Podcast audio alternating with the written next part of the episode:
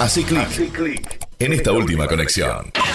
Podcast. El árbitro que fue ahorcado Ay, en el chicos, Parque ya me parece muy Independencia. turbio. Esto es casi una, un, un policial. Enrique Sdrech. Voy a contar. Enrique Sdrech eh, revive en cabeza de pelota. Sí, eh, esto sucedió hace casi 74 años Ah.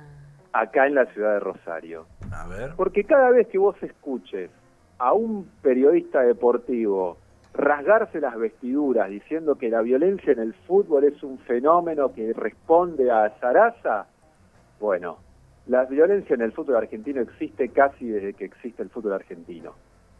Esto es así y hasta te diría, hasta les diría que eh, un hecho como el que les voy a contar ahora, si se diera hoy, sería un escándalo. Chan. Sería un escándalo total. Pero bueno, esto es así. 27 de octubre del año 1946. Sí. San Lorenzo de Almagro, Ah. puntero, tiene un equipazo. eh, estaba justamente una de sus figuras, era el delantero René Pontoni, que había surgido de Newell's Old Boys. Eh, llega puntero, fecha 25 de ese campeonato, al Parque Independencia para enfrentar a Newell's. Un Newell's que venía a mitad de tabla, pero que jugando de local siempre era un rival de cuidado y había en esa época mucha rivalidad entre porteños y rosarinos, mucha más que la que podía haber entre rosarinos y rosarinos en esa época. Mira vos. ¿no? Este, en una época en la que por ahí este, no, no era tan no era tan marcado, tan acentuado, eh, tan acentuada, digo, la rivalidad entre Newell y Central como sí entre Newell Central y los equipos porteños. Y una de las cuestiones que generaban más esa rivalidad tenía que ver con los arbitrajes y cómo generalmente los árbitros terminaban siempre inclinando la balanza para los equipos porteños porque eran los más poderosos. Arranca el partido, empieza ganando San Lorenzo, termina el primer tiempo 2 a 0 arriba. Segundo tiempo, Newell consigue empatarlo.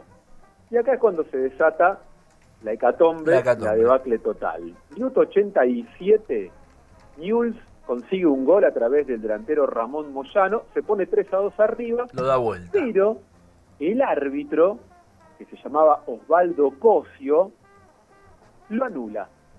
Inexplicablemente. Un, un gol No hay- no hay legítimo. una razón. Un gol legítimo.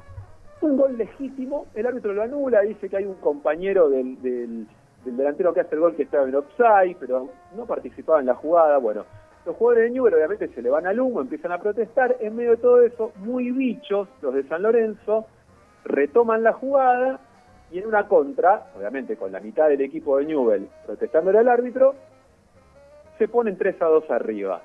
Y ahí se desata un infierno, los hinchas de Newell se vuelven completamente locos, entran a la cancha con sed de venganza, empiezan a pegarle a todo lo que había adelante, Sí.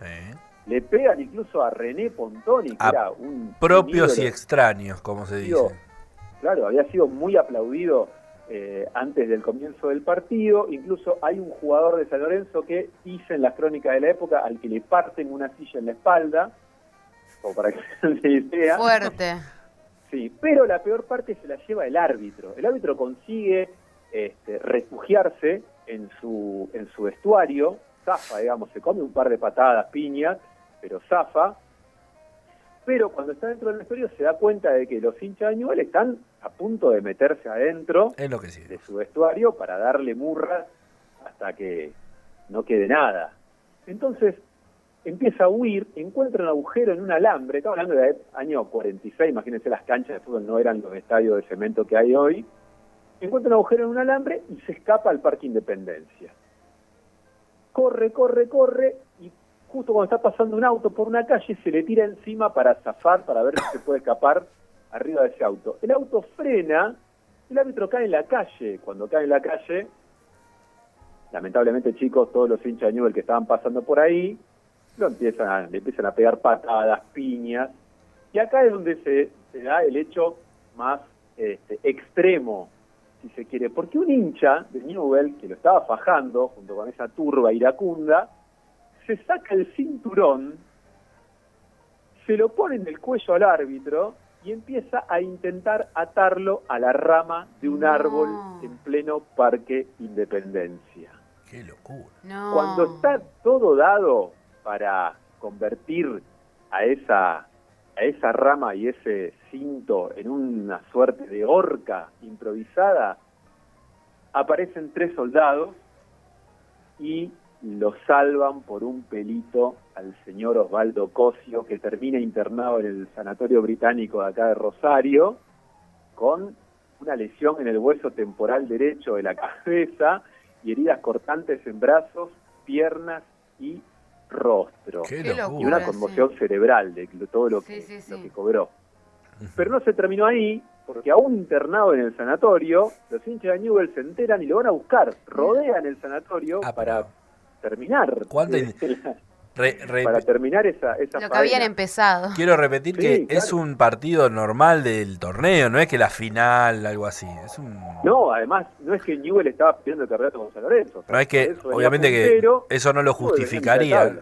Eso no lo justificaría, ¿no? Pero digo, Si también... no era para tanto. ¿Por qué tan, No, no, por eso tanta yo lo hazaña? enmarco en esta rivalidad muy fuerte que había en ese momento entre rosarinos y porteños.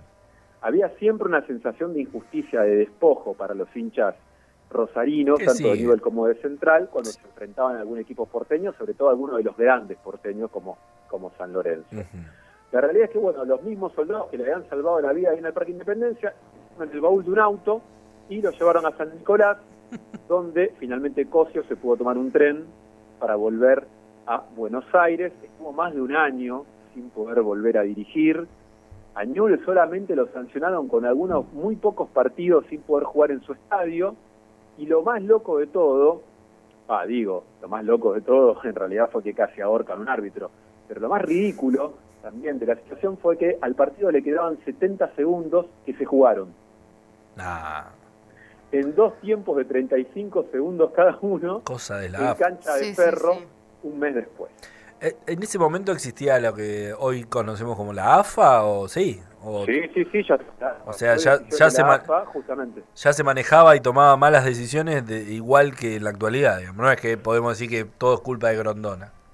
Exactamente, exactamente. Y lo más loco es que en ese momento se sospechó que como Cosio era de la zona de allí de Boedo, donde, donde San Lorenzo tenía su estadio, eh, todo el mundo sospechó que eh, el árbitro Cosio era hincha de San Lorenzo, pero lo peor de todo es que Cosio era hincha de Huracán.